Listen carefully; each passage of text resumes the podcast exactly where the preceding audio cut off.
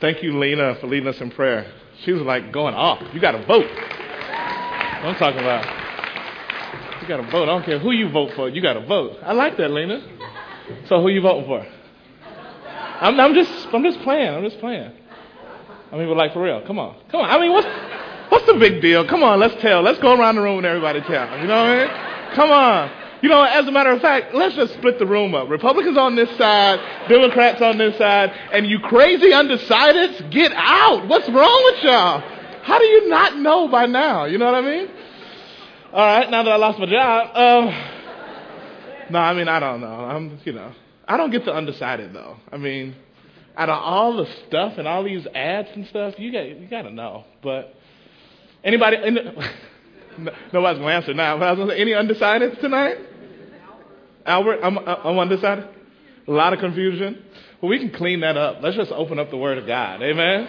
It's clear in Scripture. yeah. All right. Chapter 3 of the book of Daniel. Chapter 3 of the book of Daniel. We're going to have fun tonight. Chapter 3 of the book of Daniel. It's a very familiar passage of Scripture tonight. Uh, we're talking about the three Hebrew boys. Um, uh, so I'm excited about how God may take this ancient story and um, bring forth some fresh truth to our hearts. Daniel chapter 3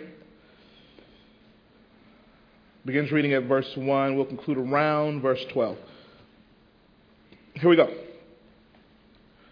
King Nebuchadnezzar made an image of gold, 90 feet high and 9 feet wide, and set it upon the plain of Dura in the province of Babylon. He then summoned the satraps, the prefects, uh, the governors, advisors, treasurers, judges, magistrates, and all of the provincial officials to come and to the dedication of the image he had set up. So the satraps, the prefects, governors, advisors, treasurers, judges, magistrates, all the other provincial officials assembled for the dedication of the image that King Nebuchadnezzar had set up, and they stood before it. Then the herald loudly proclaimed, This is what you are commanded to do, O peoples, nations, and men of language, uh, men of every language. As soon as you hear the sound of the horn, the flute, zither, lyre, harp, pipes, and all kinds of music, you must fall down and worship the image of gold that King Nebuchadnezzar has set up. Whoever does not fall down and worship will immediately be thrown into a blazing furnace. Therefore, as soon as they heard the sound of the horn, flute, zither, lyre, harp, all kinds of music, all the peoples, nations, and men of every language fell down and worshiped the image of God that King Nebuchadnezzar had set up. Verse 8. At this time, some astrologers came forward and denounced the Jews. They said to King Nebuchadnezzar, O live forever. You have issued a decree, O king, that everyone who hears the sound of the horn, flute, zither, lyre, harp, pipes, and all kinds of music must fall and worship the image of gold. And that whoever does not fall down and worship will be thrown into a blazing furnace. But there are some Jews whom you have set over the affairs of the province of Babylon, Shadrach, Meshach, and Abednego, who pay no attention to you, O king. They neither serve your gods nor worship the image of gold you have set up. This is our Father's word. Let's pray. God, as we open up your word tonight, I pray that you would speak uh, to our hearts. Uh, God, as we open this word, we recognize that this is the core of who we are. Uh, this represents and encapsulates all that it means to be Christian. So, God, I pray that not only will this message inform us as we prepare to open up your word tonight, but it'll inform us even, even in the election. I, I, I'm crazy enough to believe that this word would even give us insight in things like uh, political elections. So, God, I just pray that your heart would speak to us tonight, that we would leave this place made better by your Spirit and through the truth of your word. Have your way in Jesus' name. Amen. Story about uh, King Nebuchadnezzar. King Nebuchadnezzar. Uh, it, it really begins, we know about this image, but it really chapter 3 are really the implications of what goes down in chapter 2. It's in chapter 2 where the king is having this reoccurring dream. He's having this dream over and over and over. And he's called all the wise men together. He's called them all together so that they can interpret this dream because he keeps having this reoccurring dream. So he calls the wise men, and the wise men come, but they can't interpret it. They can't tell him what the dream was, and they can't interpret it and tell what the dream means. So the king, out of his frustration, says, All right, wise men, you're no good to me, so I'm going to kill every last one of them. It was at this point where Daniel was like, uh, King, before you start killing people, can I have a try? You know, he, he's like, give, give me a shot. So, so he goes to the king, this young Israelite.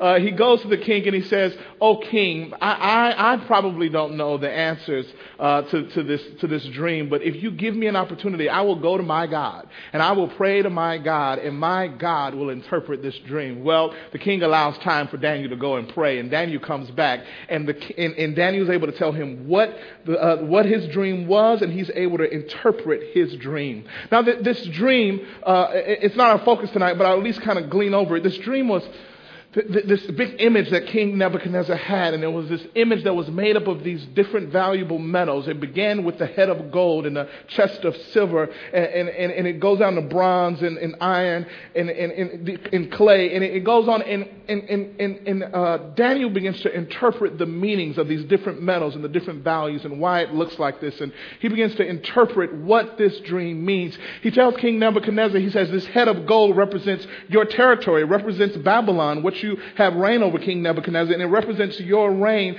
So King Nebuchadnezzar gets a clear picture of what this dream is, and he sees what this dream is all about, and he's so grateful.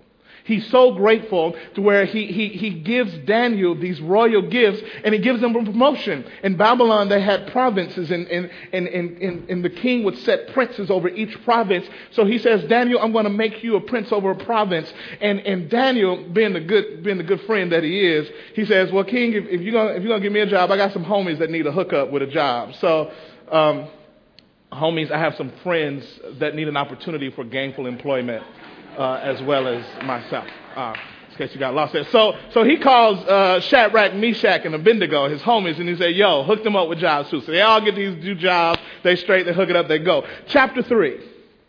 We get to chapter 3 and we find this same king, the same king who, by the way, bowed down to Daniel's God and he decreed in all, the, all of his area, he said, Daniel's God is the God. Daniel's God is the God of all gods. Daniel's God is king of all kings. He's, he's over every king. He's the God of mystery. Daniel's God is the God to connect with. Daniel's God is the one that I worship. He literally bows down before Daniel and worships his God.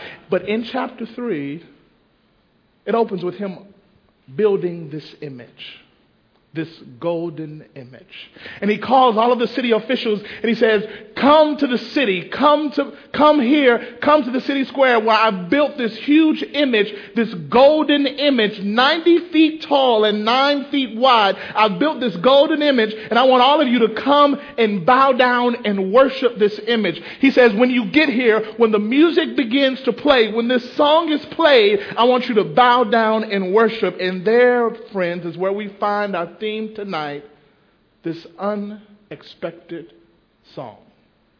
This unexpected song. This, this, this, this unforeseen opportunity where we have to, here it is, stand or bow. This unexpected song.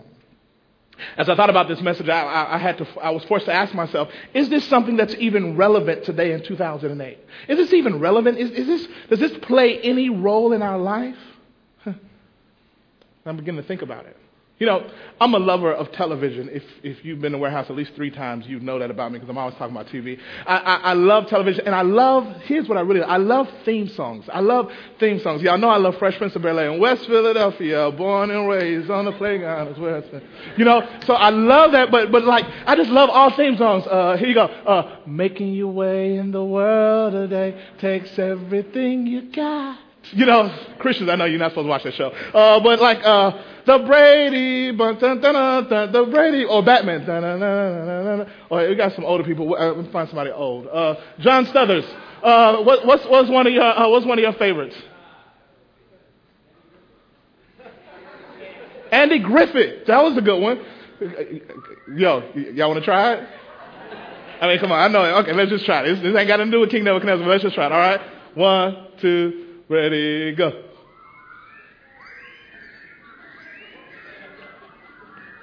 Oh, that's tight. That's tight. Tight. That's what I'm talking about. Do that at the neighborhood church. Yeah, man. True. All right. Um, what was I talking about? Oh yeah, theme songs. Okay. So, so, so I love, I love theme songs. Have you ever thought about like, I, I know I'm crazy. I probably hadn't thought like this, but I thought, what if, what if like, I had my own theme song?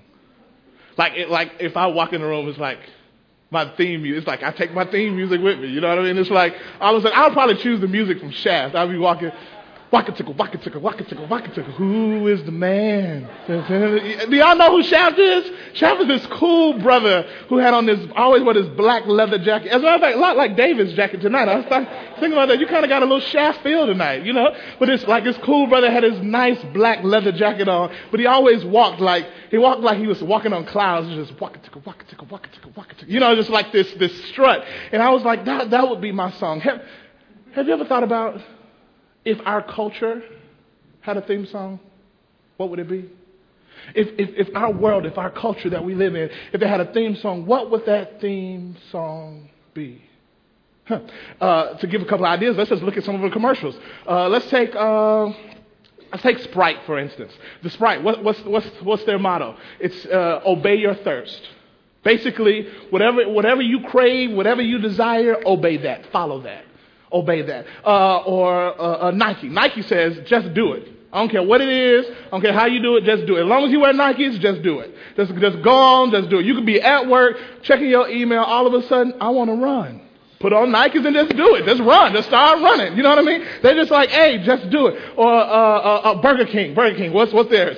Have it your way, right? Have it your way. They say, however you want it, you come to Burger King, we'll fix it your way. Which is always interesting to me because I always get my hamburgers with no onions, no pickles, and extra ketchup. And every time I go to Burger King, I look in my bag and they have onions, pickles, and not enough ketchup. It's not my way!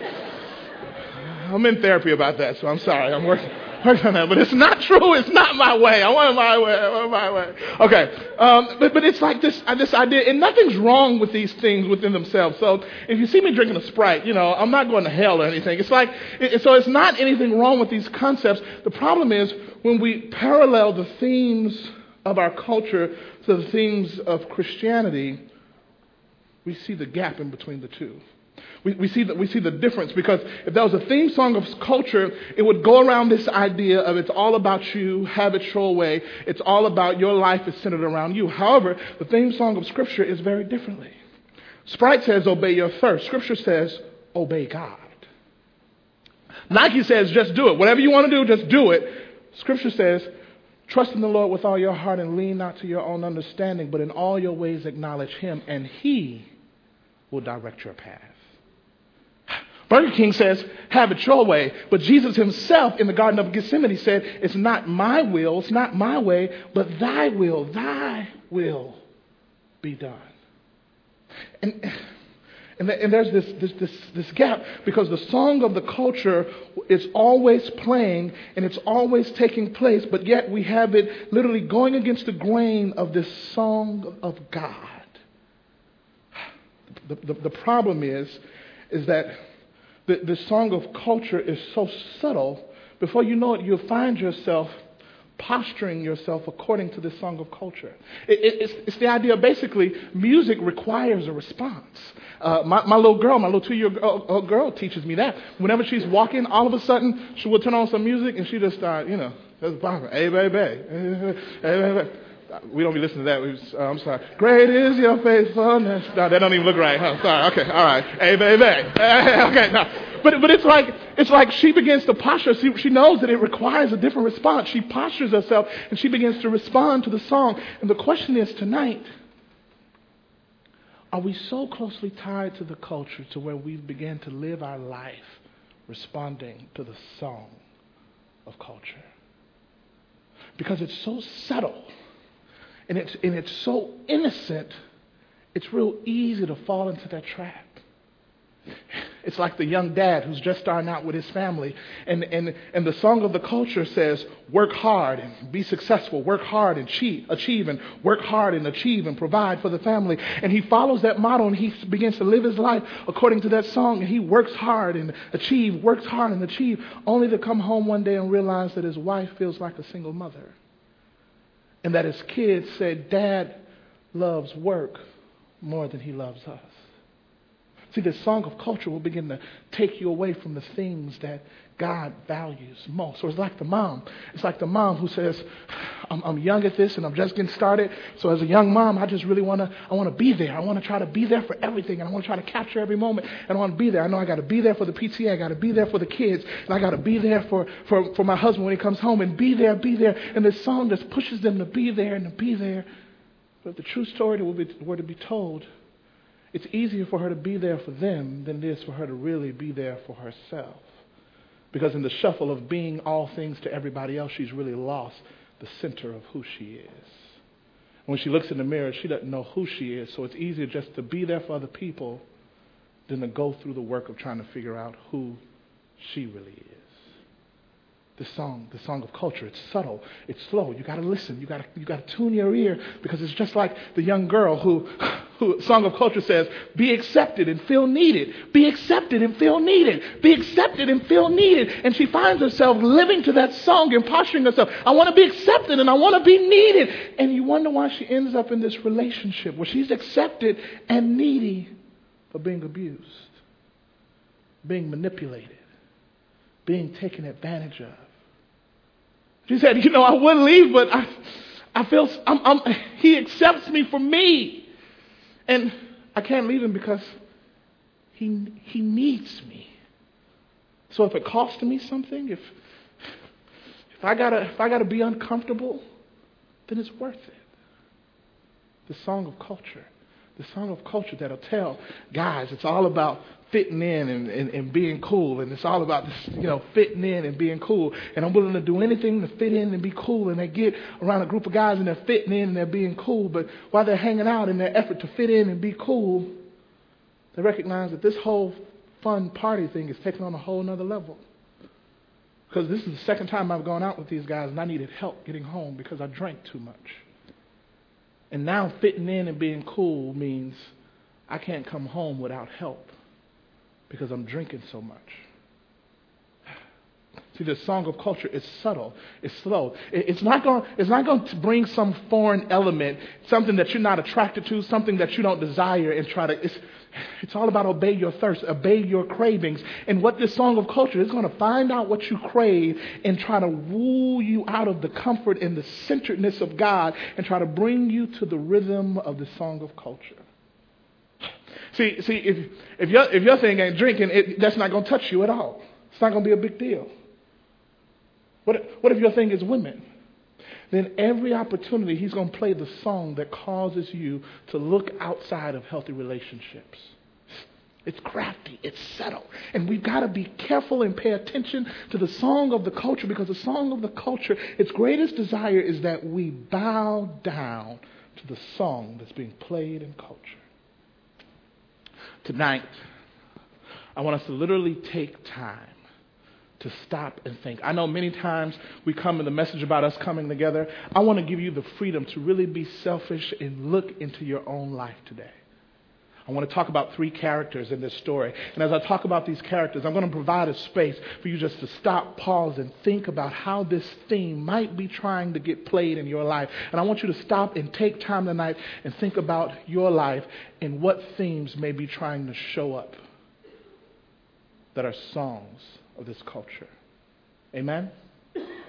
First character, the king this, this king just had this God moment. He had this great God moment where he saw, he saw, he saw Daniel's God and he was like, wow, this is the God. This is the one that can interpret my dream. This is the one that, that, that, that makes plain the mysteries that I cannot comprehend. This is the God. And he talks to Daniel, but he leaves that God moment and he begins to create this image.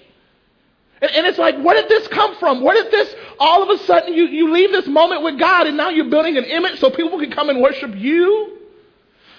Word here is syncretism. Syncretism. It's the idea of, of, taking, of taking this one thought and taking the opposing thought and trying to forge them together. It's, it's the idea of, of, of, of, of King Nebuchadnezzar seeing God for who he is, but as, as opposed to allowing God to shape him, uh, he, he, he wanted to shape God to fit who he was.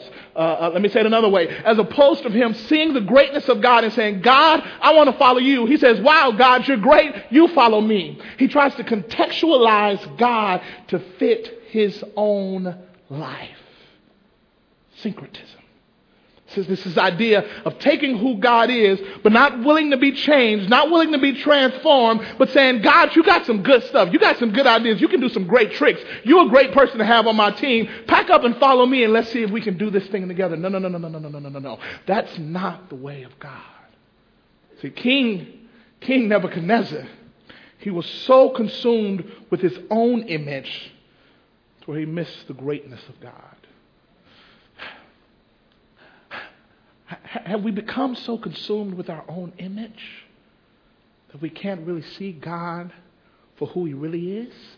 It really shows himself. He, he was, King Nebuchadnezzar was all about him. And then watch this. When the three Hebrew boys didn't respond like they wanted him to, when they, when he didn't, when they didn't get up like they wanted them to, he was insulted. He said, how dare you rebel against me? And it became a, a, a, fight, an exercise of power. He says, if you don't bow, I will light this furnace seven times hotter, seven times hotter than before. Of course, the Hebrew boys say, King Nebuchadnezzar, we will not bow. Because we have a God who won't allow, and we trust our God. He said, You and your God are no match for me. Hear, hear the arrogance, the arrogance in King Nebuchadnezzar. You and your God are no match for me. You will burn, you will die. And he puts on them this sentence of death because he was insulted and he was arrogant. Hear the theme. What does this arrogance look like? Well, he didn't listen.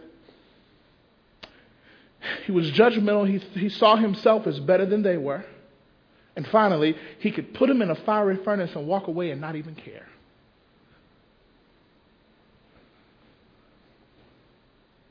Do you listen? Do you, do you ever think of yourself as better than other people? Come on. There, there, are people that you come across and we size each other up. Do you ever think in your core, at my core, I'm better?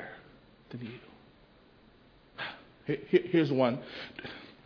Are there people that you can just walk away from and never give a second thought about? Are there people that you can just walk away from and forget and never give a second thought about? Are there people, here it is, here's the church one. Are there people that you can just damn to hell and walk away? See you in the fiery furnace. Did y'all catch that? Are, are, there, are there people that you can just say, you know what? The furnace is where you ultimately. I heard preachers that used to preach that all the time. It's called hellfire and brimstone sermons. And I know there's kind of a balance, I don't want to broad stroke them, but far too many times Christians can say, you just go to hell. And mean it. I'm not being cute by the mouth. Just really say, you know what? You sinful person, you deserve death in hell, and can walk away and never care about them. Friends, that's not an attribute. That's not a theme of Christianity. That's a theme of arrogance. The theme of arrogance played so the question is for you how might this theme try to show up in your life? I want you to stop. I want you to pause. I want you to think about it. When this song is played for you, what what do you do? What do you do?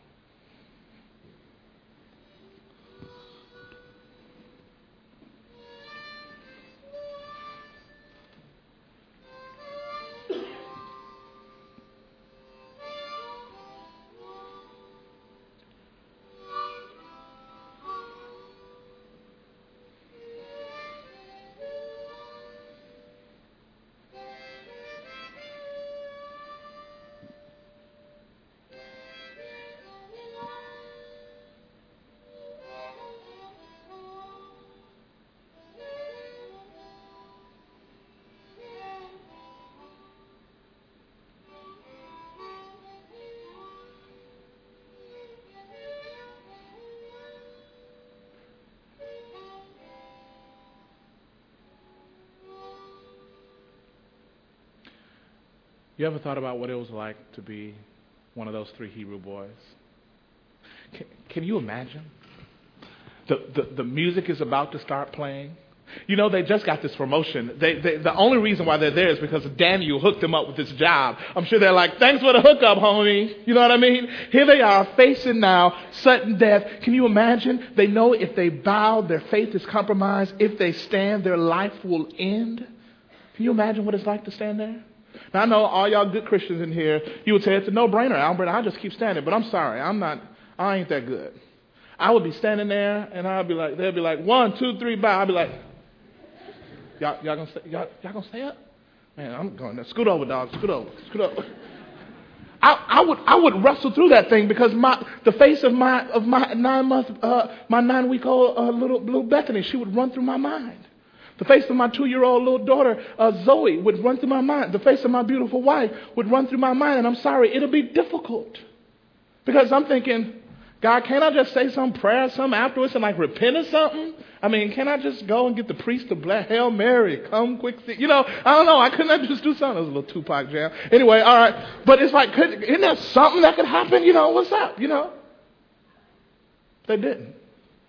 The pressure was great, they, they, they didn't bow. They didn't even flinch. You, you know why?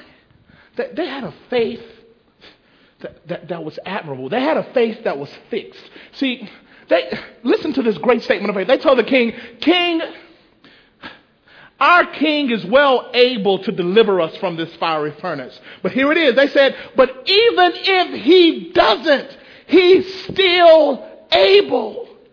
See, their faith wasn't fixed on a happy ending. Their faith wasn't fixed on this storybook happy ending that everything's going to work out well. Even if it doesn't work off well, to live is Christ and to die is gain, regardless of what happens in this fiery furnace. Our God is able. We won't bow. We won't bend. We won't compromise because our faith is fixed on God and God alone.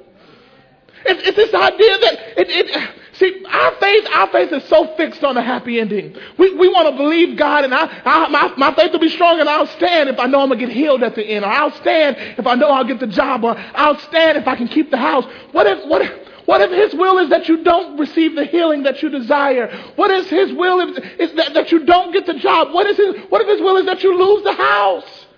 Can you still trust Him? Can you still believe a God who tells you no? See, because it goes against our culture. We want all of the answers to be yes. And when it's not yes, then all of a sudden God isn't real. All of a sudden that, that, re, that rebuttals his legitimacy. No. If anything, it rebuttals the legitimacy of your faith. Because your faith is predicated on happy endings. That's not Christianity. That's Disney. That was kind of good. That was good. That was good. You know, write that one down. Wish I would have thought of that in the earlier services. Man. But our faith is fixed on God's divine will, regardless of what His will is. That's why they call it faith. We don't know, but we trust Him in spite of. And when everyone else was bending, when everyone else was bowing, when the music was playing, they stood. Saying, I will not bow. I will not compromise my faith, even if it means my death. Somebody might have come in here tonight and you're feeling the pressure of the world. You're feeling the pressure, and all of the pressure is pulling you and it's trying to pull you down and telling you, bow, give up, give up hope, give up hope. And some of you, it's giving up on God, and some of you, it may be giving up on God's promises towards you. You, you may be thinking, I could never live up to who He wants me to be, so I might as well give up. Well, I want to encourage you tonight don't give up to the couple that walked in here and you're thinking about divorce, I want to encourage you don't give up. Hold on. Stand. It's so easy to bow, though. Let's be honest. Isn't it easy to bow? Everyone else is bowing. You can look around, and it's hard to find people standing. Hard to, and the people that bow, they look so comfortable. I mean, look at this. They're not comfortable. They look so comfortable. It's so easy to bow, but it's so worth it to stand. God is faithful, and He has a plan for your life. And, I, and, it's, and it's good. It's His good. It may not be your definition of good, but if you trust Him, you'll learn that His good is your good. Whew, that was another good one. If you trust Him, you'll learn that His good is your good. So stand. The question is how, how does this song, this, this theme of, of pressure show up in your life? How does this, this, this wrestling with giving up, how is it showing up in your life tonight? And when the song of pressure is played for you, what do you do? Think about it.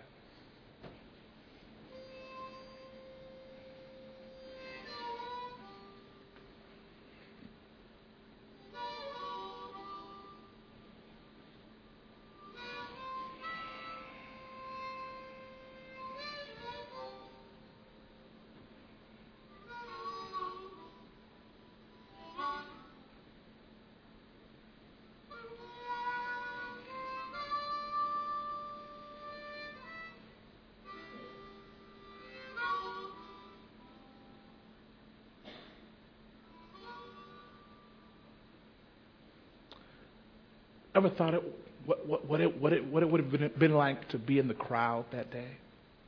Here you have this crowd of people who, who obviously had bowed before other gods before. This bowing before gods is not that big of a deal. They bowed probably many times before to golden images and to these different images that had been put up. They've bowed before, and this day they bow. I remember growing up in Sunday school and kindergarten, it was always a big deal to our Sunday school teacher that when we would pray that we would bow our heads and close our eyes. And you can imagine as, a, as, as kindergartens, it was hard, so hard for her to get us to bow our heads and for, her, for us to close our eyes. So she would always say, bow your head and close your eyes. And we would always be this big task. And I never forget my little cousin, Jennifer Knight, she raised her hand after we prayed one day. She raised her hand and she said, teacher, Albert didn't close his eyes.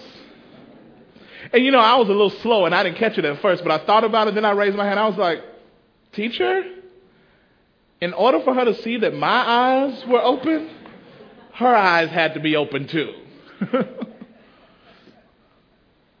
they were bowed, but their eyes were open.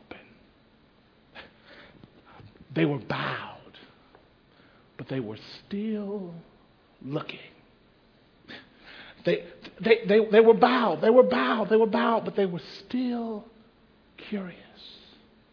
Sure, they were thinking to themselves, I, I've bowed before many gods, and I keep bowing before gods because at the core, I've never really found one to fully satisfy the hole that's in my soul. And as they were bowing, I'm sure they looked up and said, What is it about the God of these three? What is it about their God that's causing them to stand when everyone else is bowing? What, what is it about their God that causes them to stand, recognizing that it means death? What is it about their God that, that makes them willing to sacrifice their life? What, what, what is it about their God that, that, that causes them to rebel against King Nebuchadnezzar? What is it about their God that would cause them to stand up and put their life on the line when everyone else is bowing?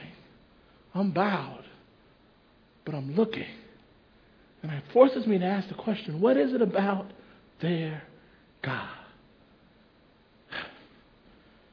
Parenthetically here, we who are Christians and who name the name of Jesus Christ, I want to challenge you to be careful.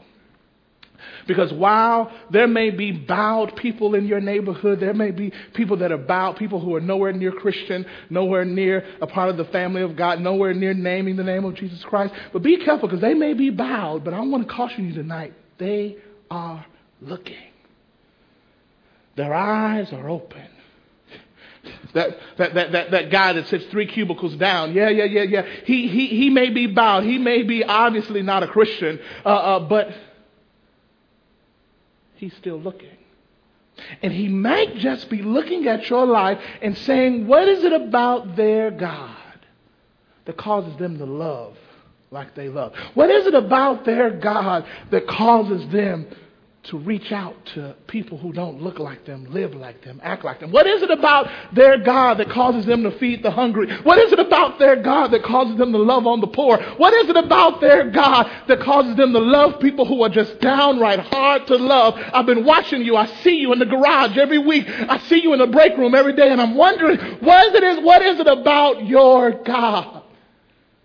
See, we gotta, we gotta, we, we, we gotta be careful about how we live our lives because there may be people who are bowed, but still looking.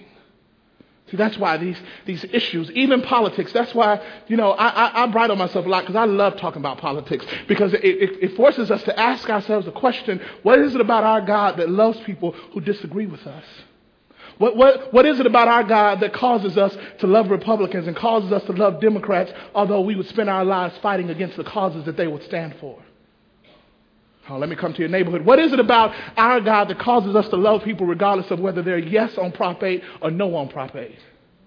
What is it about our God that causes us to love the, the, the, the, gay couple who lives three doors down, regardless of our own opinion, regardless of our own religious views, regardless of what that is? Our love is unfailing, and they can look at my God at any given point and recognize that there's something about His God. See, people like to shy away from religion and politics. I like to go there because that's where we really see who we really are. Hello, and here's somebody. What is it about our God? Secondly, I want to talk to those of you who may be in this room tonight who are bowed. You, you, you, may come in. I don't know why you're here at this religious gathering. Maybe a friend brought you, or maybe you, you, you were just passing by and wanted something to do tonight. Maybe you came. I don't know why you're here, but I want to just let you know if you're bowed tonight, keep looking. Just keep your eyes open. Keep, keep your eyes open because it reminds me of Zacchaeus. You know, Zacchaeus, wee little man, he climbed up in the sycamore tree because he wanted to see Jesus. And when Jesus showed up, Jesus goes straight to the sycamore tree, looks up, and he sees Zacchaeus. He said, Zacchaeus, come down because I want to go to your house tonight. And I'm telling you, if you're in this room tonight and you're bowed, but you're still looking, I've got some great news to you. Our Lord and Savior Jesus Christ is right here. And just like you're looking for him, he, my friend, is looking for you.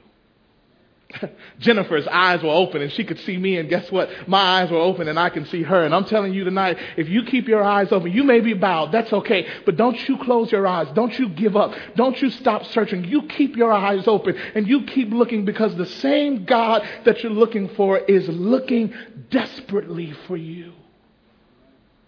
Keep your eyes open. Don't give up hope. Don't accept the life of hopelessness that comes with living a life outside of the community of God. If you're bowed tonight, keep your eyes open.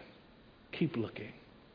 Because that same God is lovingly seeking and looking for you. The question is, how does this how does this theme of hopelessness show up in your life?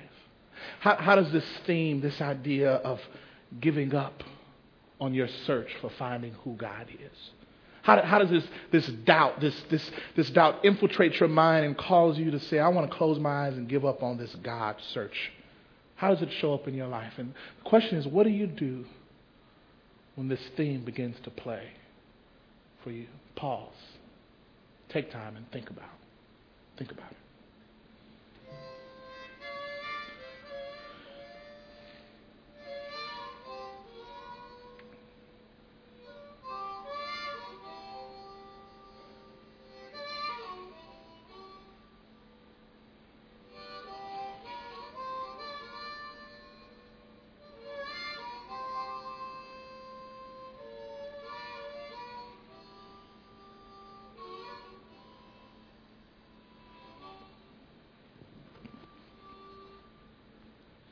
King is furious.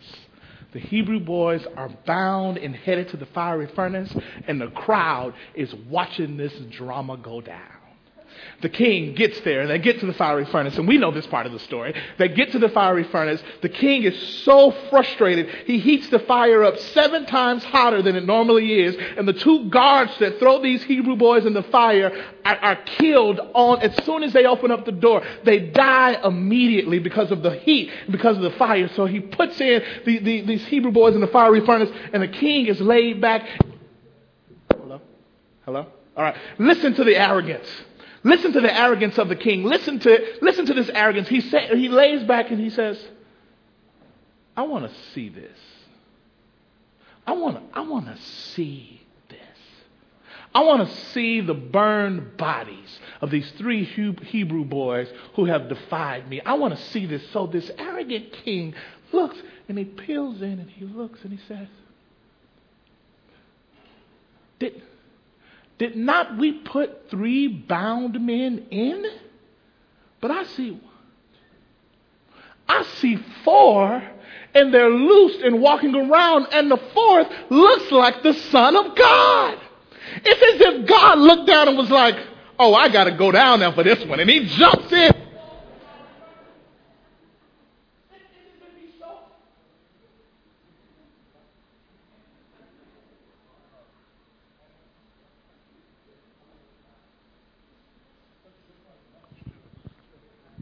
All right, all right, all right, all right, all right. Where was I? Oh, yeah. He jumps in and he looks and says, I got to go down there for this one. And it was as if he jumps in the fire. And that's encouraging because when the heat of the world is turned up in our lives, it lets us know that God himself will show up when life turns the heat up on us. He'll come into those heated situations and walk in. Can you imagine the king? Can, can you imagine the king after seeing this?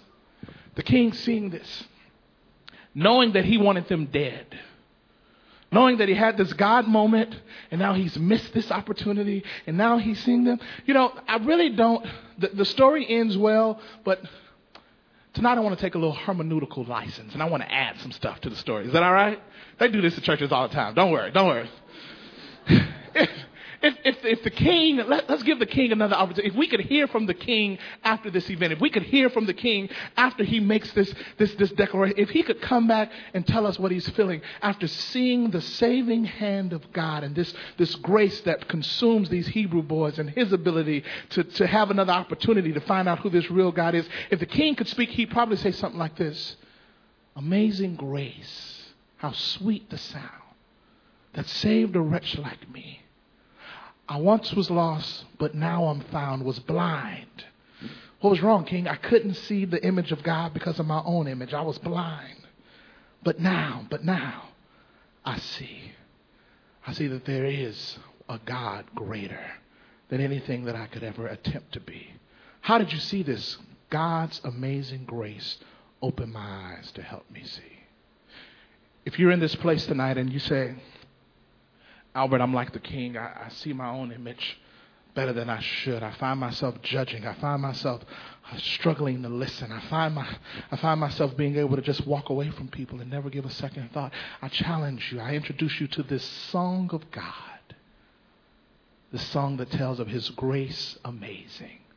Because it's in the beauty of His grace that you realize how small you are and how big His love is. I introduce you to his grace. The, the, Hebrew boys, I love it. The Hebrew boys. Can you imagine if, if they had an opportunity to, to, to, share with us tonight? Can you imagine walking out, walking out of the furnace? Can you imagine how? I mean, you talking about walking like Shaft? They probably walked out of there just like, "What's up, me Meshach, Shadrach, and that bad Negro?" You know, just walking. You know what I'm saying? You know, he came out of there and he was strutting. You know, that's what you say in my old church. I can tell that joke tomorrow at the water cooler. Don't you try it? All right. Just be crazy. Have a bad day at the office. Don't try that one. But, but can you imagine they walk out amazed? I mean, I mean, because they were some pretty faithful guys. Their, their, their faithfulness was on point. But can you imagine the faith of God pales in comparison? If they would speak, they would probably say this song. They would probably say, Great is thy faithfulness. Great is thy faithfulness morning by morning, moment by moment, second by second, new mercies I see. All I have needed, thy hand, God, hath provided. Great is thy faithfulness, O Lord, unto me. This crowd. I mean, what a day. You come in and you bow to the golden image. You see these guys rebel. You watch them walk off to the fiery furnace, and you're like, holla, but that's the last time we're going to see them. Oh, Shadrach, he was a cool guy. He owed me $5, but that's all right, you know? And all of a sudden, you see these guys walk back out. Amazing. Number one, he's like, I can get my $5 now. But other than that, it was like, wow. Then to have King Nebuchadnezzar say, their God is the God. This is who we bow to. Can you imagine seeing this image, seeing Nebuchadnezzar, but then seeing the God of Shadrach, Meshach, and Abednego? They will probably say something like that. Then sings my soul, my Savior God, to thee. How great thou art! How great thou art! If you're here tonight and if you're bowed and if you're still looking, I want you to keep your eyes open because through the community of God, through my life, through, through some of these people, through the, through the people in this room, through our lives, we pray that if you keep coming, just keep coming, and that you would see the greatness of God. He is a great God. And that this God who you desperately seek, he desperately seeks and willing to pursue you. So if you bow, keep your eyes open. Keep coming so that you may truly know the one true great God, our Lord and Savior, Jesus Christ. Let's pray together. God, I thank you for this grace that deals with our arrogance. Many times, if we were to be honest, we've thought of ourselves more highly than we ought. I'm the first to confess that, God. Many times I've struggled to listen. Many times, honestly, God, I could, I feel like there are people that I could just walk away from and never give a second thought. That's why I thank you for this amazing grace. I pray that this grace would consume us tonight, and that we will be reminded of how truly small we are, but that we would also be reminded of how big your love is for us, and that through that love we would learn to love not only you but our brothers and sisters. God, I thank you for this song, this, this song of faithfulness. For, the, for, the, for those that have come into this place and struggling uh, with, with the pressure of life and literally thinking, literally considering throwing in the towel, giving up, giving up on you, giving up on people, giving up on promises, giving up on relationships. God, I pray today that they will be reminded of how faithful you are. Let your theme, the theme of, of faithfulness, ring true and clear in our eyes. Great is your faithfulness. You never fail. You never change, oh God. May we be reminded of your faith. And finally, finally, there are those who are bowed today. I pray, God, that their eyes would continue to be open, that they would see you for the great God that you are a God that's all loving, a God that extends a free grace, a, a, God that's paid the price so that we may experience abundant life. God, I pray that if there's anyone who's in this place and they're bowed but curious, I pray that through your Spirit you would speak to their hearts tonight. May they see you. May they know you and how great you are. In Jesus' name, amen.